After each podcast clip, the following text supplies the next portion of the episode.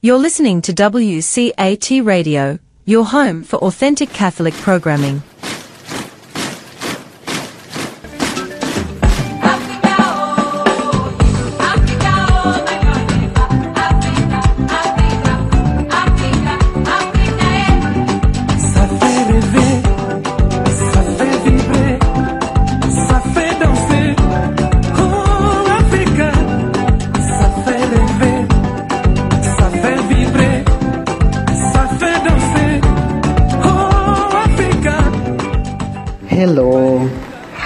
Habari ya jioni.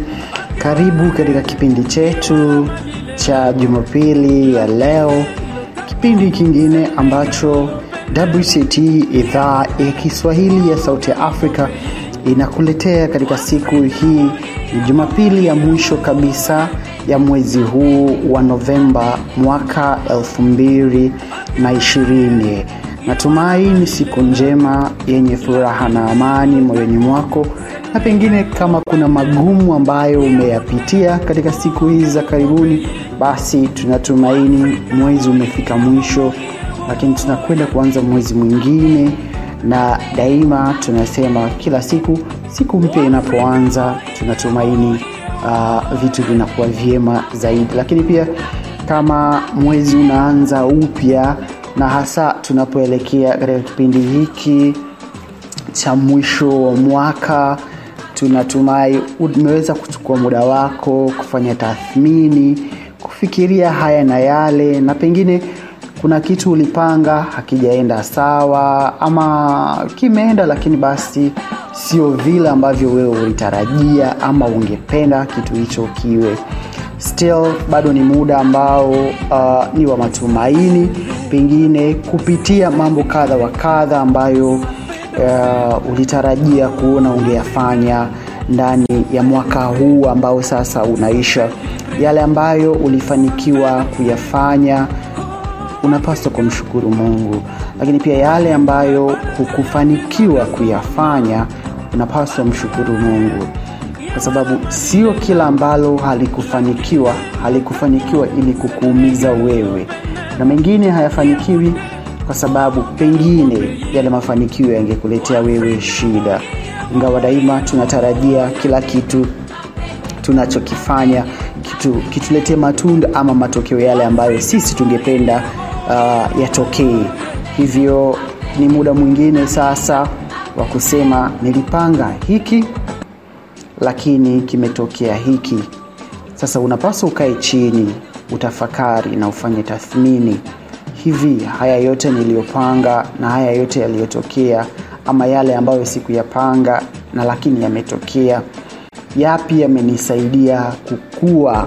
Pengine e, tunapima mafanikio ya maisha yetu kwa fedha ambazo tumezipata ama kwa kuwa na nyumba ama gari ama pengine umefanikiwa ukapata uh, mpenzi yule ambaye ulimpenda basi mmefunga naye ndoa ama basi ndio maisha yameanza ya uchumba ama vitu kama hivyo. Umepata kazi nzuri na vitu kama hivyo.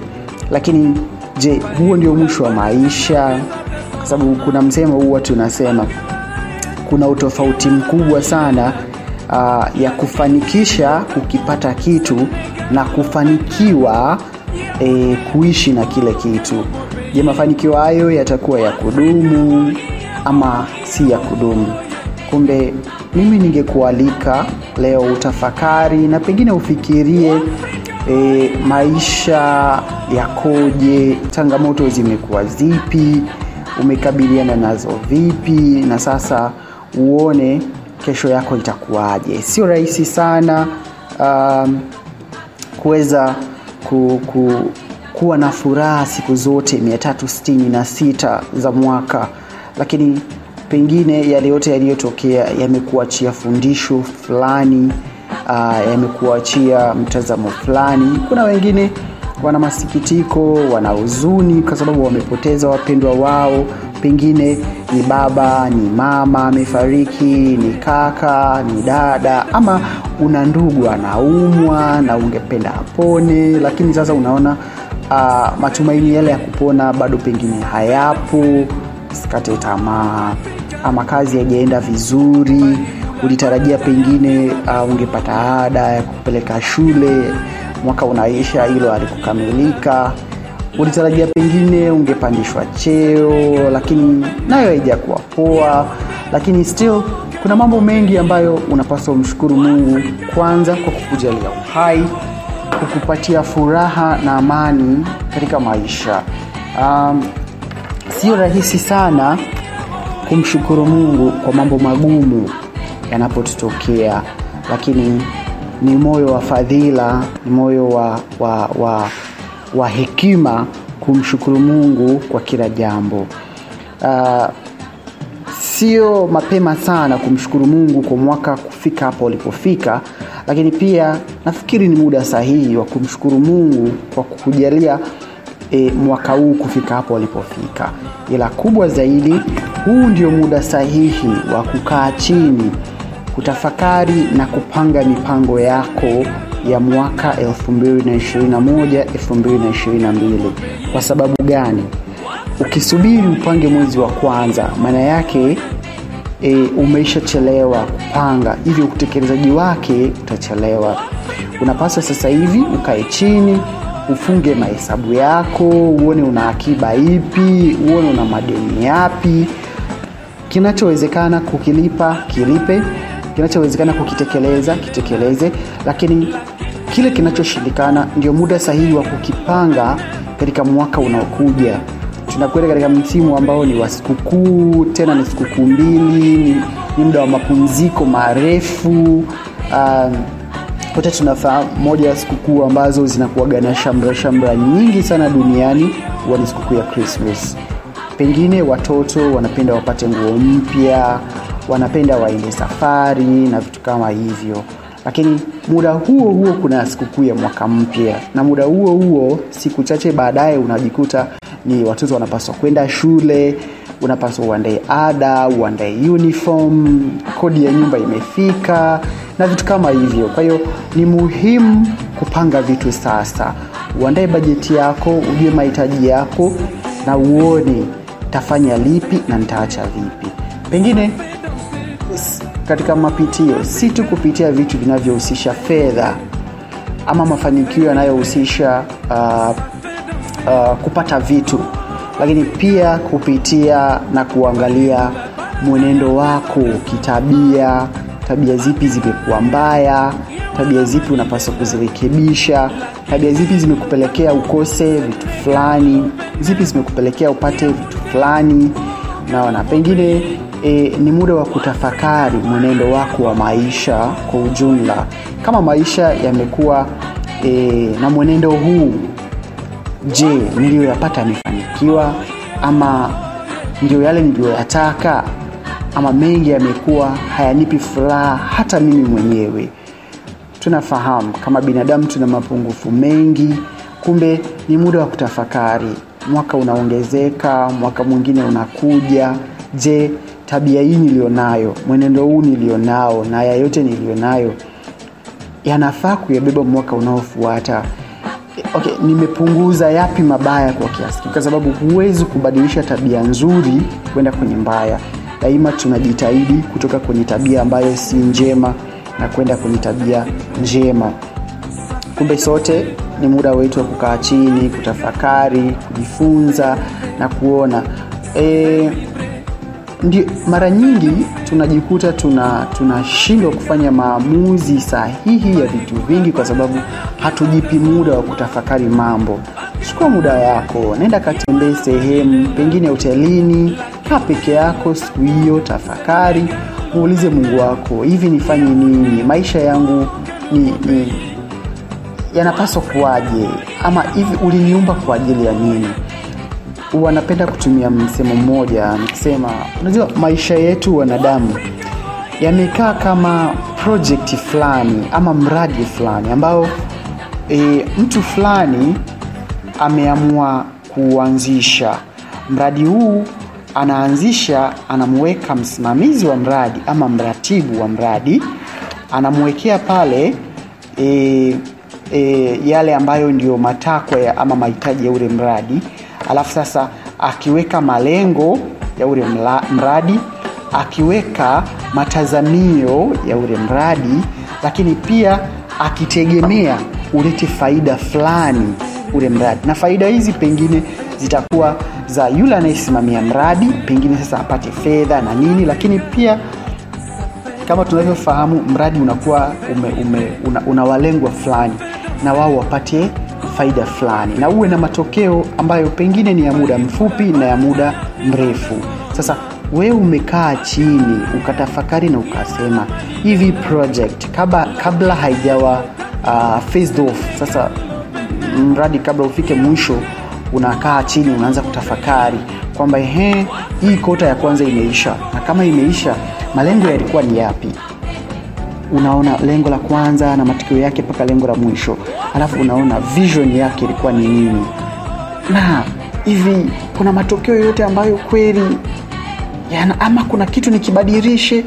Ah, hapana nafikiri hapa inabidi nione hiki nikitoe hiki niweke ili mradi huu uweze kwenda vizuri. Sasa unakuta mtu unamuuliza hapa tuchukulie kwa mfano kabla sijafika kwenye hiyo point. Huyu ni mwanafunzi Ame, ameenda shule. Sasa hajui labda yuko lete yuko kidato cha kwanza.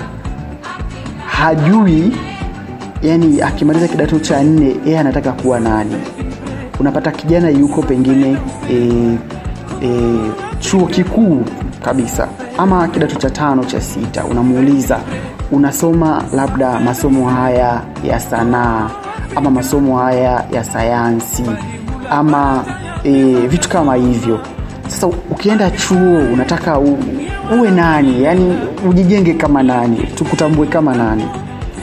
Unasikia anasema unajua sasa mimi pengine changamoto nilionayo uh, pengine nitasoma tu walimu kwa sababu nitapata mkopo vinginevyo sitaweza uh, lakini ningependa nisome pengine niwe mwanasheria lakini takosa mkopo. Kwa hiyo hivyo unashindwa pengine unamwambia mtu e, haiwezekani mpaka unafika hapa. Hujui wewe future yako hujui kesho yako inataka nini. Ila unategemea bahati nasibu ya kitu fulani.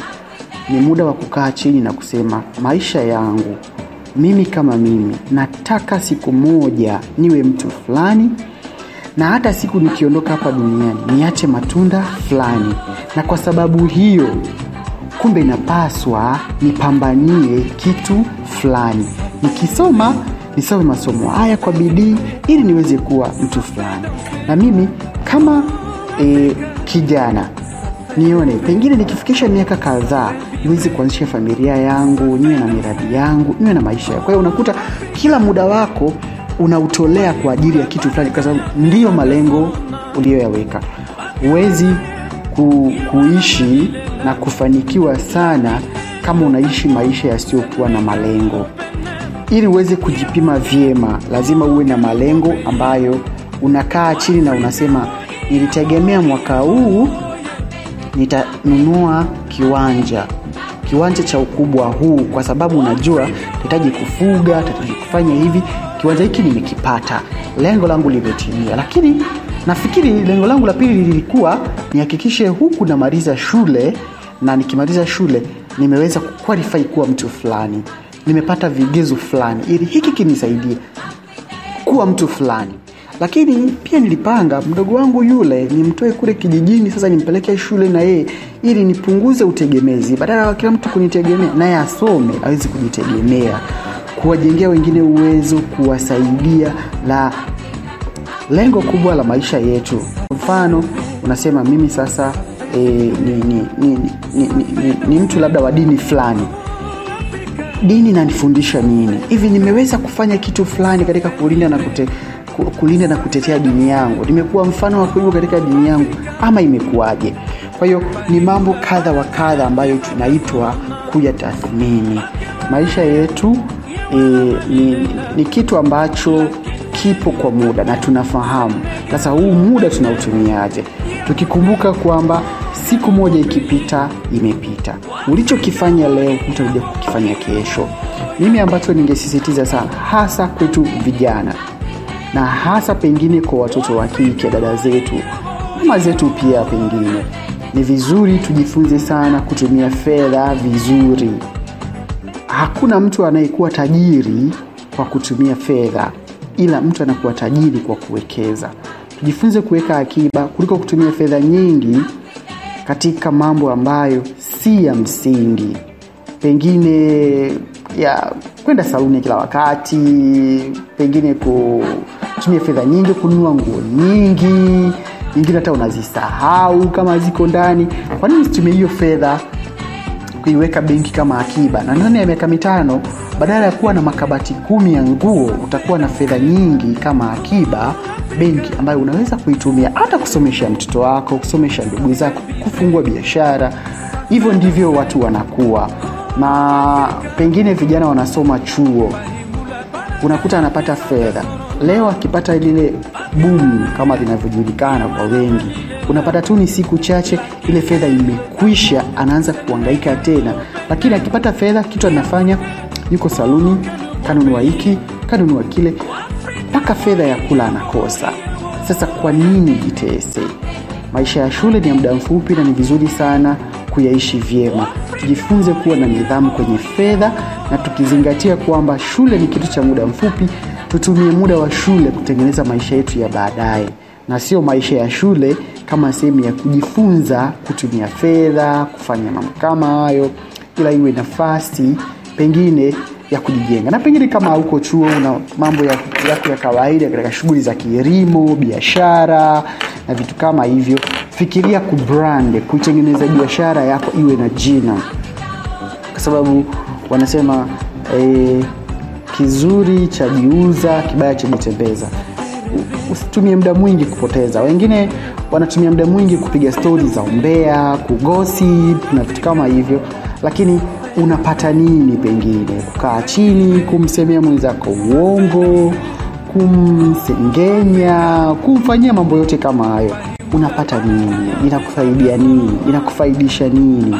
Kumbe ni muda wa kukaa chini kutafakari yale tuliyofanya na kuwaumiza wengine. Pengine tuwaombe msamaha tuboreshe mahusiano yetu. Ni ngumu kuomba msamaha ni kitu kigumu lakini e, ni hitaji la msingi. Ni utu ni ubinadamu na hii inakuonyesha umekomaa kwa namna gani katika kuboresha mahusiano. Yale yanayowezekana its okay yashikilie yale yanayoshindikana basi unaachana nayo na unaweza ukaendelea mbele. Kwa wito wangu mkubwa hasa kwa vijana e, tusiangalie sana yaliyopita tukasahau yajayo. Lakini tujitahidi pia kukumbuka yale yaliyopita kwa sababu tusije tukarudia makosa yale yale lakini tujue pia mafanikio mengi ambayo tuliyapata siku za nyuma. Pengine njia zile tulizitumia kupata hayo siku za nyuma. Sio njia zile zile tutazitumia kujapata yale yale siku zijazo.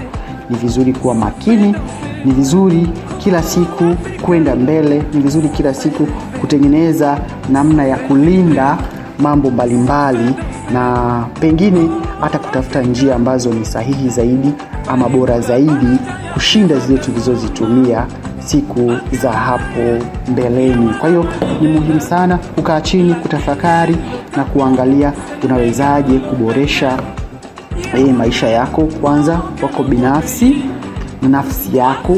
Kuna kipindi unafika mpaka unajichukia wewe mwenyewe unasema hivi mimi ni kitu gani? Mbona haya nayo yafanya hata sio kuna muda unakaa chini unajitafakari na unapiga hesabu na unasema ama ni mtu mwingine anafanya nifanye hivi? Lakini wanasema adui wa kwanza wa mwanadamu yeye mwenyewe.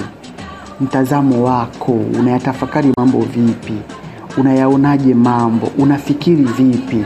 Kwa sababu fikira zako ndizo zinazokufanya utende kwa namna fulani. Mtu mwingine atasababisha utende lakini huwezi kama kutenda kama hujaruhusu huwa nasema kuna hoja moja huwa tunakuwa nayo ngumu sana tunasema hivi kipi kilianza? Kati ya kati ya gari kwa sababu mtu anasema usiniambie tu wazo mi nataka kukiona kitu. Lakini kile kitu kinavyoonekana ni reflection ama ni, ni, ni, ni, ni ile tu ni, ni kuakis e, yale ambayo yako ndani yako na kuyaleta nje. Ukiliona gari tafsiri yake ni kwamba hili gari sio tu kwamba limetokea, lakini kwanza lilianza wazo, lile wazo likazingatiwa, likaboreshwa, na mtu akalitafakari, sasa ndio akaanza kuliamisha kutoka katika hisia, katika fikra na katika uh, uh, ule undani wake na kukileta kile kitu nje. Kwa hiyo ukiona mambo mengi yameenda kwako vizuri ama vibaya, daima daima wewe ndio ambaye umeweza kukisababisha. Sasa ni vizuri kuchukua muda kutafakari mambo mengi yaliyotokea, hata kama utawalaumu watu, utafanya nini, lakini wewe ulisababisha kwa kiasi gani kuruhusu yale ulisababisha kwa kiasi gani ama ulichangia kwa kiasi gani yale matokeo yaliyotokea yatokee vile yalivyotokea. Kumbe ni muda wa kukaa chini, kufikiri, kutafakari, kujiuliza na kusema hivi, haya maisha ninayoishi mimi ni kwa sababu ya nani? Ukijua kuna mtu fulani alisababisha, maana yake tayari umekuwa na mchango katika kutafakari solution ama njia ama ufumbuzi wa tatizo. Wanasema ukijua tatizo ulijua tu umelita- umelitatua kwa asilimia hamsini.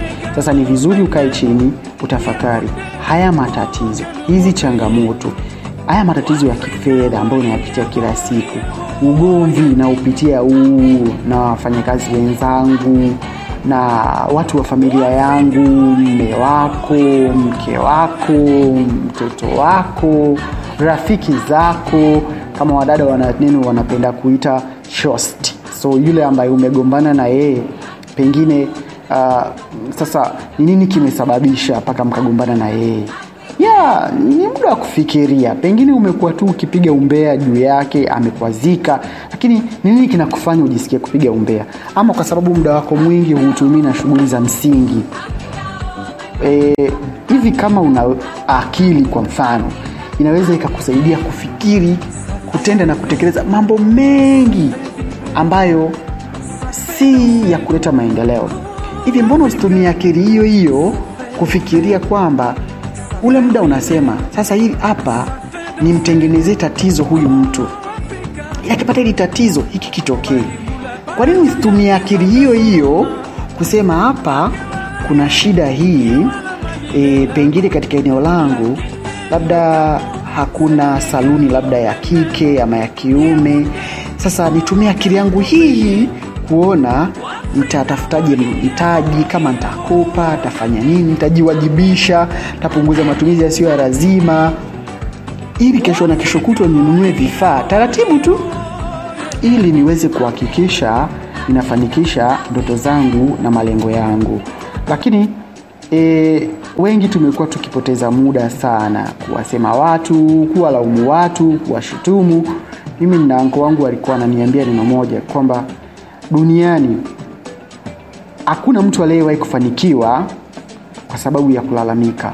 Yaani tu ukiwa tu mtu wa kulalamika, jua wewe sio mtu wa kufanikiwa, kwa sababu maana yake ni mtu unapenda kutoa excuses, unapenda kutoa sababu za kwa sababu ya fulani, kwa sababu ya nini, ndio maana sikufanikiwa. Pamoja na hayo yote, wewe mwenyewe, wewe kama wewe ulitumia vipi busara yako kuhakikisha huyu mtu hafikii level ile, na pengine ana mamlaka makubwa na nini. E, hata Biblia inatuambia kwamba pengine muishi kama e, muishi kwa akili, enendeni kwa akili kama nyoka, na ishini kwa busara ama kwa upole kama njiwa. Uliweza kubalansi hivyo vitu, uliweza kuvileta katika hali ya usawa, ama kuna kimoja kilizidi, kwa sababu usizidi sana upole ukakosa busara, usizidi sana busara ukakosa kuwa na mtazamo sahihi. Kwa hiyo ile hali ya kutengeneza ulinganifu wa mambo wakati wote kwa hiyo hilo ndio kubwa sana. Sasa hili haliwezi kufanyika kama haujakaa chini ukatafakari na ukatengeneza picha yako mwenyewe ya kusema mimi fulani, lengo langu katika maisha yangu mwaka huu nipunguze umbea, nipunguze chuki, nipunguze uongo, nipunguze ulafi, nipunguze uhuni, yaani tunasema eh, una send off zile takataka zote zinaleta shida kwenye maisha. Of course nobody is perfect. Hakuna aliye mkamilifu. Na uwezi kuamka tu ndani ya siku moja ukajikuta tu umebadilika. You need sometimes unapaswa ujipatie nafasi. Mambo mengine ni, ni, ni vitu ambavyo tumezaliwa navyo. Kwa hiyo ili kuvibadilisha lazima vichukue muda. Karl Marx alisema kwamba e, ukiona kwa mfano umezaliwa katika familia maskini kabisa ambayo ukikaa hivi ukiangalia babu bibi wajomba shangazi baba zangu wanatoka katika familia maskini kabisa. Unawaza hivi mimi naweza nikawa tajiri kweli. Sasa ili utoke hapo inapaswa ukae chini useme ila kwa nini hawa watu walikuwa maskini?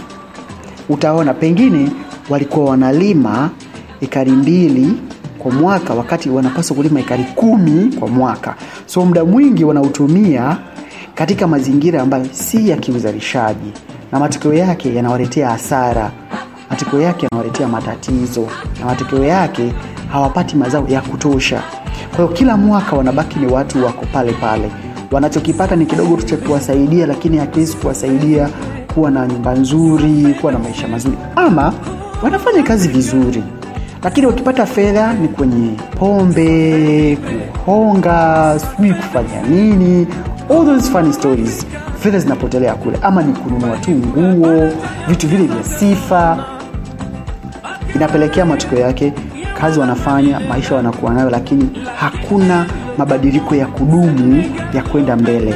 Unashaka mbona huyu anafanya kazi sawa na anayofanya kazi ndugu yangu? Mbona ye afanikiwi kumbe ni zile tabia zilizopo pale ndani. Sasa wewe maana yake ambacho nitaka kukisema Karl anasema if you need to change you need to betray the nature. Yale ambayo yalikuwepo kwa asili kwenye familia yenu hayo unapaswa kuyabetray kuyaasi yani eh, kuwa msaliti wa yale mazingira. Kwa mfano wao walikuwa wanalima ekari mbili kwa jembe la mkono. Wewe lima ekari kumi. Tafuta namna ya kupata msaada wa kulima hata kwa ng'ombe. Weka fedha kidogo kidogo tafuta ng'ombe wakulimie. Walikuwa wanatumia njia za kilimo za asili katika mazingira ambayo yalishachoka wewe badilisha mazingira badilisha mbinu za kilimo. Na ndio maana ya kusema wewe ni new generation ama wewe ni kizazi cha tofauti kizazi kipya. Kizazi kipya sio tu kuimba bongo flava kuimba gospel kutumia smartphone na vitu kama hivyo. Kizazi kipya ni kuwa na mtazamo chanya wa kuleta mabadiliko katika mazingira ambayo pengine wazazi wetu hawakuweza unaona kwa hiyo tunapaswa tusaliti yale mazingira ambayo yamefanya maisha yetu yasiwe na faida yasiwe na maana yasilete chachu ambayo ya inaweza kupelekea mtu akafurahia. Yaani we mwenyewe ufurahii kwa hiyo tusaliti yale ambayo yanatukwaza. Kumbe ushauri wangu kwa vijana uh, waenga walisema kwamba ukizaliwa wewe ni kijana unapaswa kupambana sana juu ya haya maisha. Vinginevyo mambo hayatakuendea vizuri. Usipochukua muda wako mwingi kupambania maisha yako basi vitu vingi havitakuwa na furaha katika maisha yako. Hebu tusikie kipande cha wimbo huu wa twisti ambao unasisitiza vijana wajibika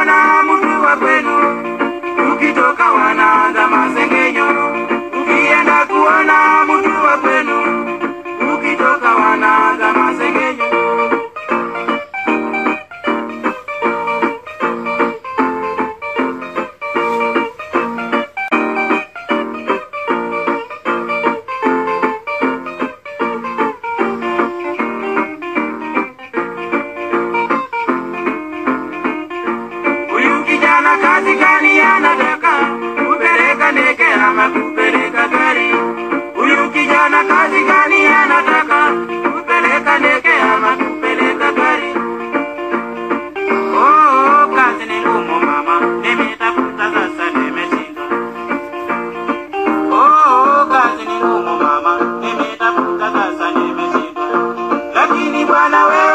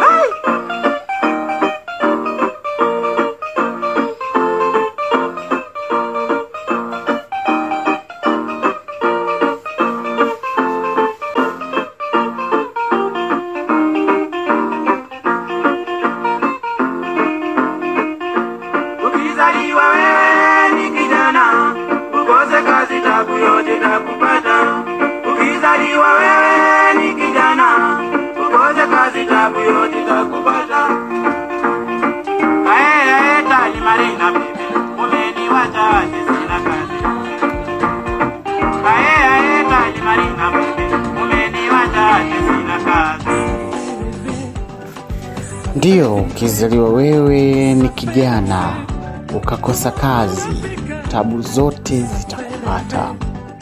Lakini ukumbuke pia, kazi ya kuajiriwa, kuna siku utafutwa kazi hiyo. Kazi ya kuajiriwa, kuna siku utafukuzwa kazi hiyo. Kazi nzuri ni ya kujiajiri wewe mwenyewe, kwa sababu unakuwa na uhuru na kutumia nguvu zako zote muda wote kwa ajili ya familia. Wengi tumehadaika sana kwa sababu tuna elimu, tunafikiri elimu hiyo itatusaidia kutengeneza maisha yetu mazuri, kwa sababu ndicho tulichokiwa.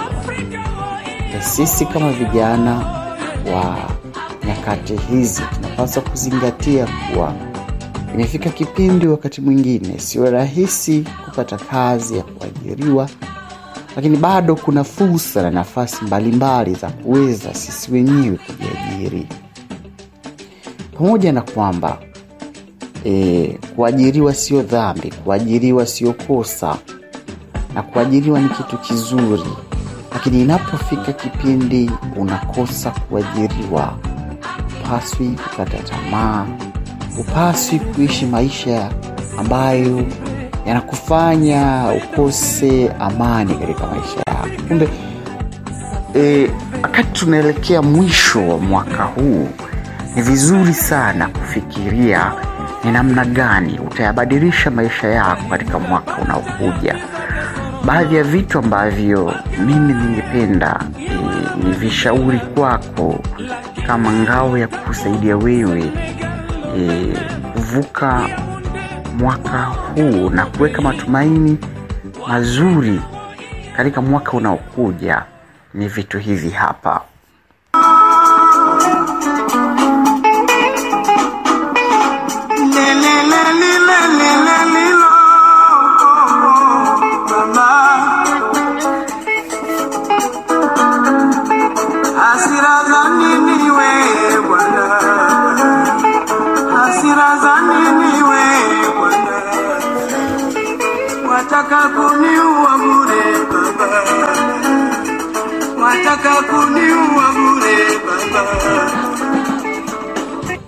Ili uweze kuwa na maisha ambayo yana mwendelezo mzuri tena wenye mafanikio wenye furaha na amani kwanza unapaswa kulinda afya yako. Afya ndiyo kitu cha msingi ambacho usichokuwa usipokuwa nacho hata ungekuwa na uwezo mkubwa wa namna gani huwezi kufanya chochote na kikafanikiwa afya hii inapaswa kutazamwa katika kona ama katika uh, mtazamo tofauti tofauti. Kwanza, afya ya akili yako. Akili yako daima inapaswa kuwaza vitu ambavyo vitakusaidia kujenga maisha yako.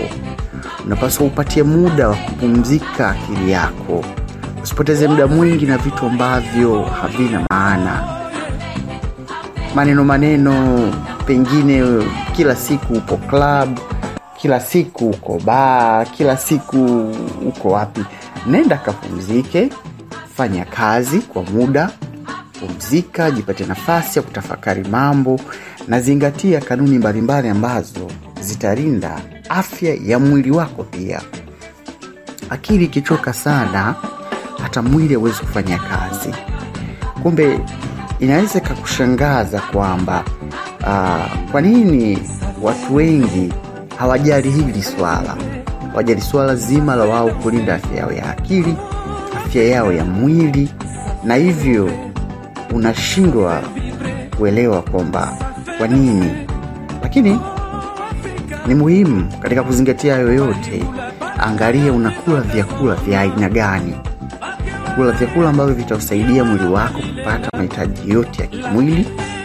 Fanya mazoezi lala vizuri.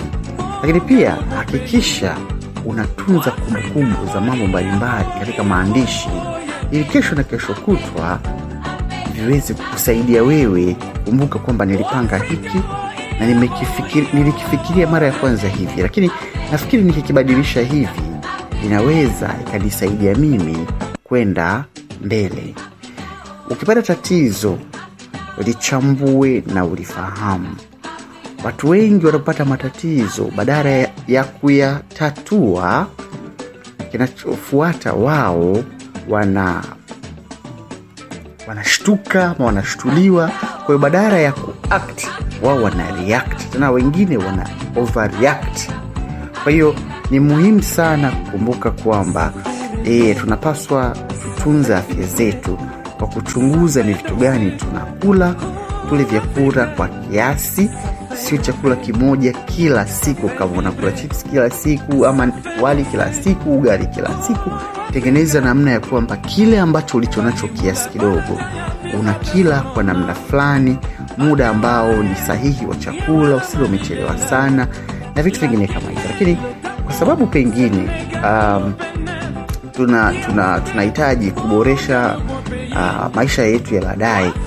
Kumbe miili yetu inahitaji pia kutengenezwa ili iweze kuwa salama.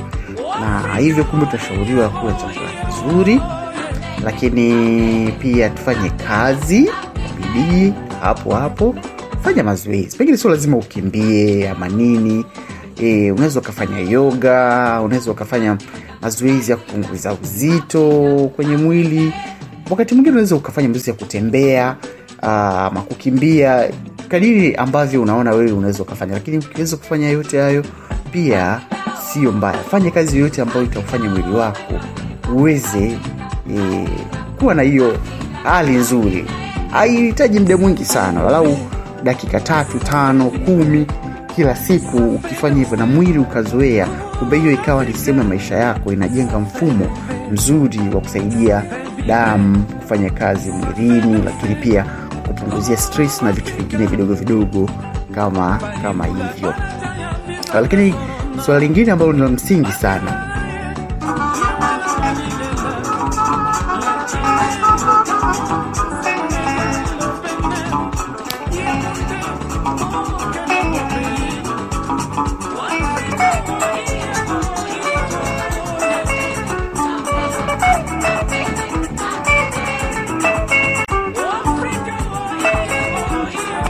kijana unapaswa e, kuwa mkakamavu. Unapaswa kuwa shujaa. Unapaswa kuwa na ujasiri ama tunaita resilience. Kwa sababu ndio kitu pekee ambacho kinachokufanya wewe uweze e, kukabiliana na changamoto mbalimbali. Umeanza kufanya kitu fulani leo kesho unakutana na mazingira magumu sana ambayo kiukweli nakatisha tamaa kabisa. Ni magumu. Lakini hii maana yake ni kuwa na ule uwezo sasa wa kukabiliana na changamoto mbalimbali ambazo zinaweza zikarudisha nyuma mafanikio yako. Zinaweza zikaondoa furaha yako. Lakini ni vitu ambavyo vinakufanya mazingira ambayo ulionayo yaone ni magumu ama ni mabaya kiasi kwamba unaona kabisa maisha yako pengine yamepitia changamoto ambazo huwezi kwenda mbele. Lakini ni kwamba unapaswa kujipanga na kuwa tayari kukabiliana na changamoto zozote. Unaanzisha biashara unapata hasara unataka kuanzisha biashara unaona mtaji unaotakiwa kuanzishwa ni mkubwa.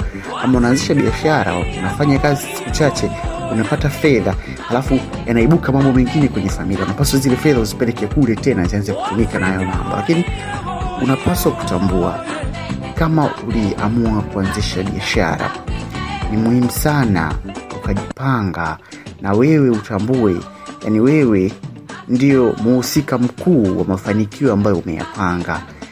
E, ishu kubwa ni kwamba a, wakati watu wengine watakuwa wanaonekana na maisha mazuri nje unapaswa kujua kwamba walijenga vizuri ndani nafsi yao kukabiliana na kupambana na changamoto mbalimbali za maisha na hii ni utashi hii ni nyenzo ya muhimu sana ambayo watu wengi hawaipati katika dhahania katika kufikiria lakini unaipata katika kujaribu kufanya vitu kwa nguvu zao zote. Kumbe e, unapaswa sasa uachilie ujasiri wako ili uonekane. Unapaswa sasa usimame imara na kuhakikisha maisha yako yanakuwa na mlengo ambao wewe uliutamani kuona japokuwa katika changamoto zote magumu yote bado unahitaji kupata matokeo ambayo wewe unahitaji na wewe unategemea ndiyo itakuwa ngao ya maisha yako Taji wa masikini ni nguvu zake mwenyewe.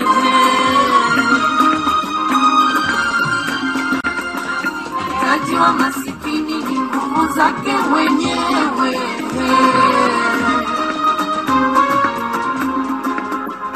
Taji wa masikini ni nguvu zake mwenyewe.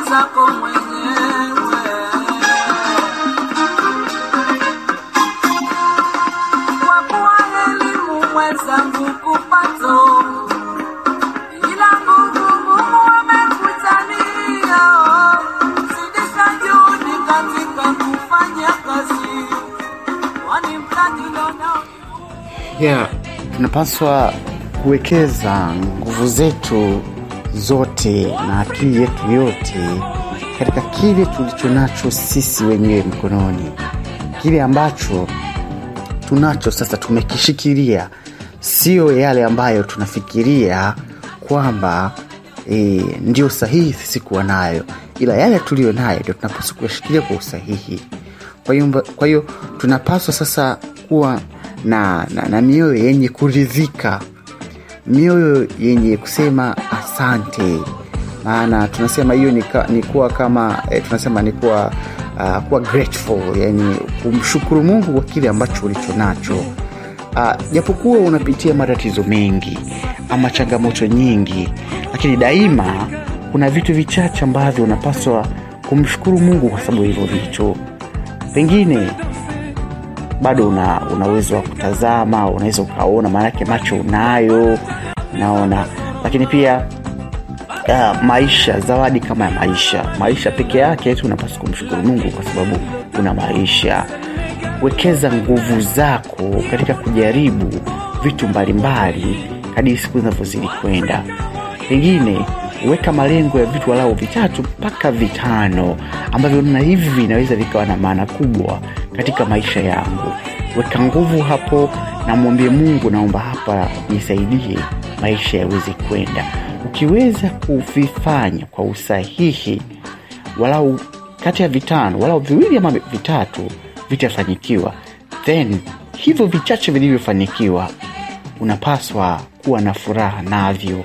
Vitakufanya uendelee kuwa na nguvu ya kusonga mbele na pia e, vitakuwa kama chachu ya wewe kuweza ku, kuendelea ku, ku, ku, kutafuta maisha na vitu vingine kama hivyo.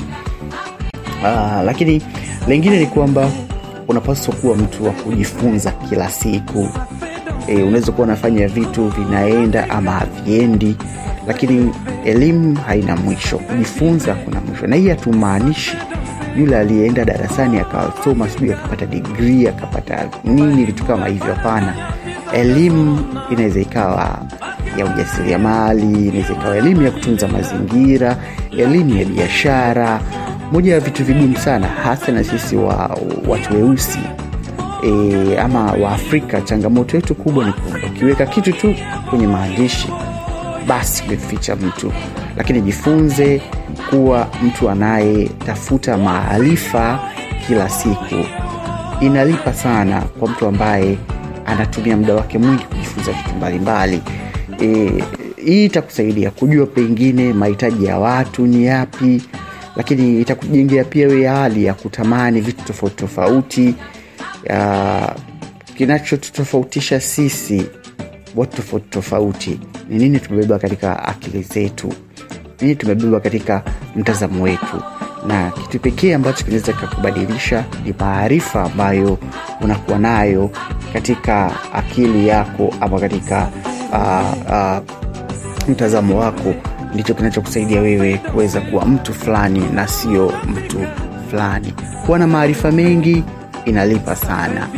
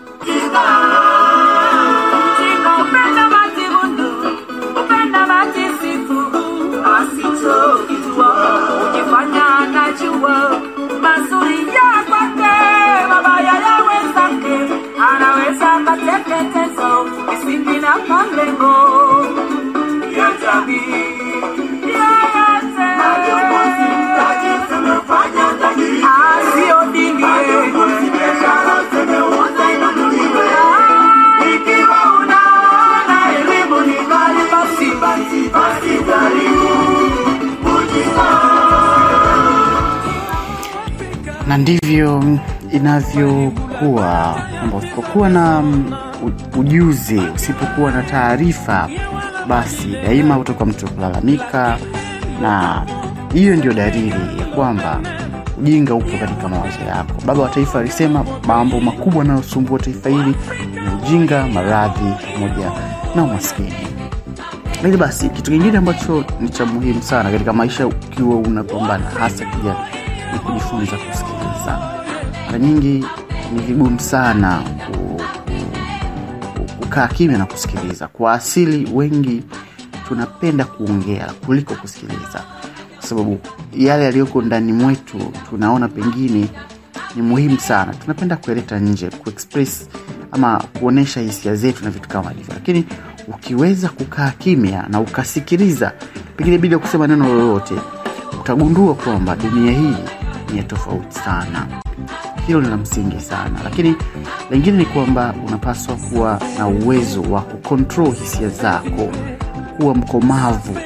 Pengine yanatokea mambo upaswi kukurupuka kuongea kusema na kufanya maamuzi au vitu kama hivyo. Lakini ukiweza kwa mfano mtu kakukasirisha kakutukana akafanya nini wewe angalia mazingira.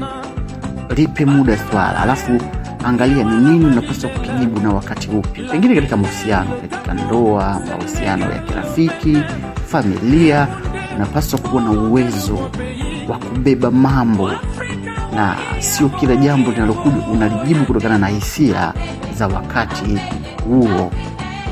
Lakini lengine ni kwamba ni muhimu sana uh, ukaweza kuwa na ujuzi wa kutafsiri ama kupanga kipi ni cha muhimu katika maisha yako.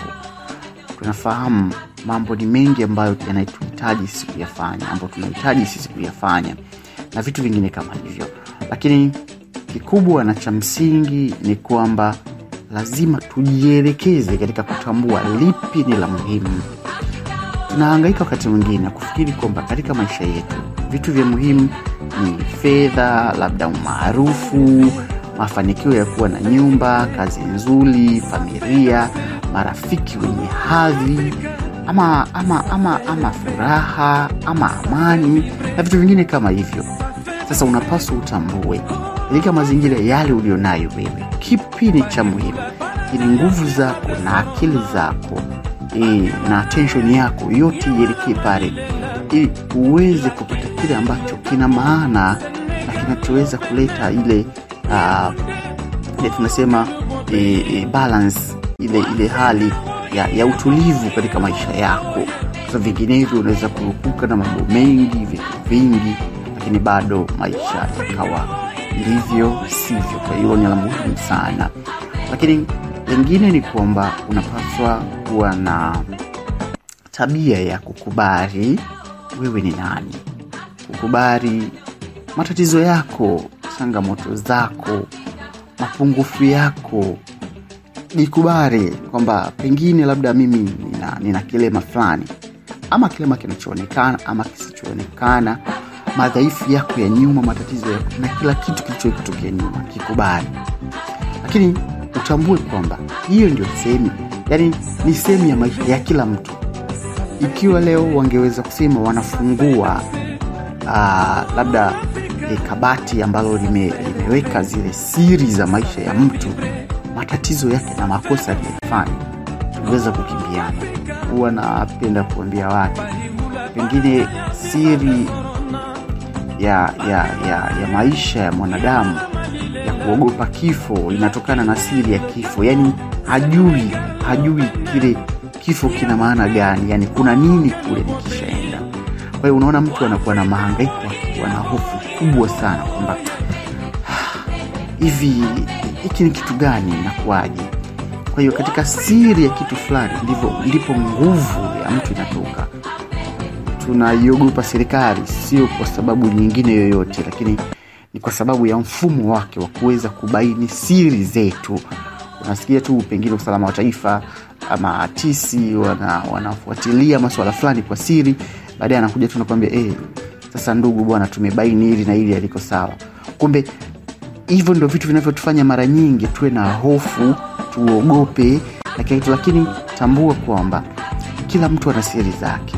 Hata ambaye mwingine anakunyosha wewe kidole ama nini pia naye anaya kwake.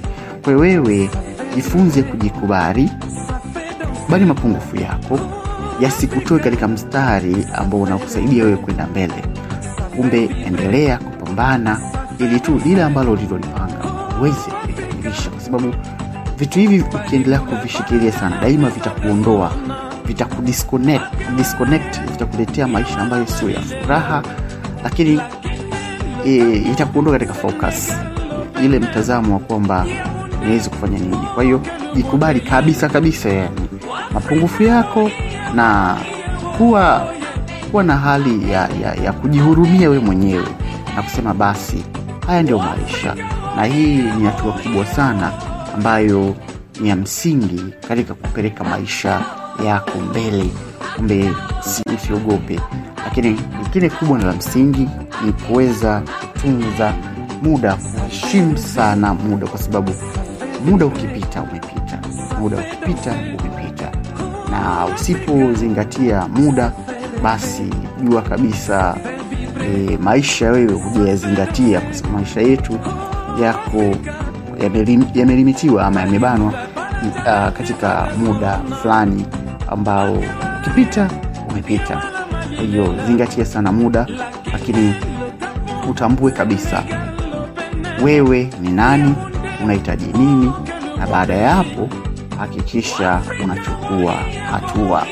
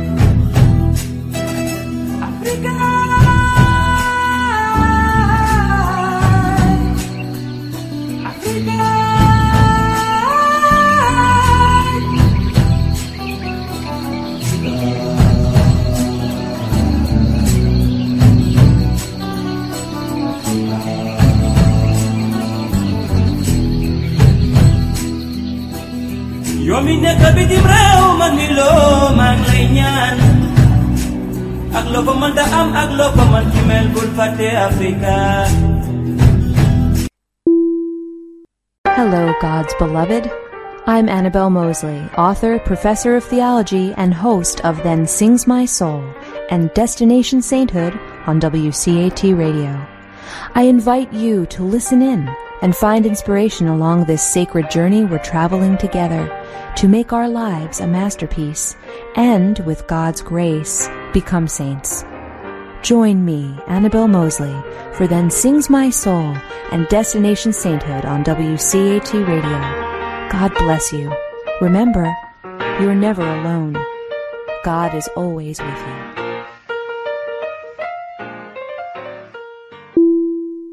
Thank you for listening to a production of WCAT Radio. Please join us in our mission of evangelization. And don't forget, love lifts up when knowledge takes flight.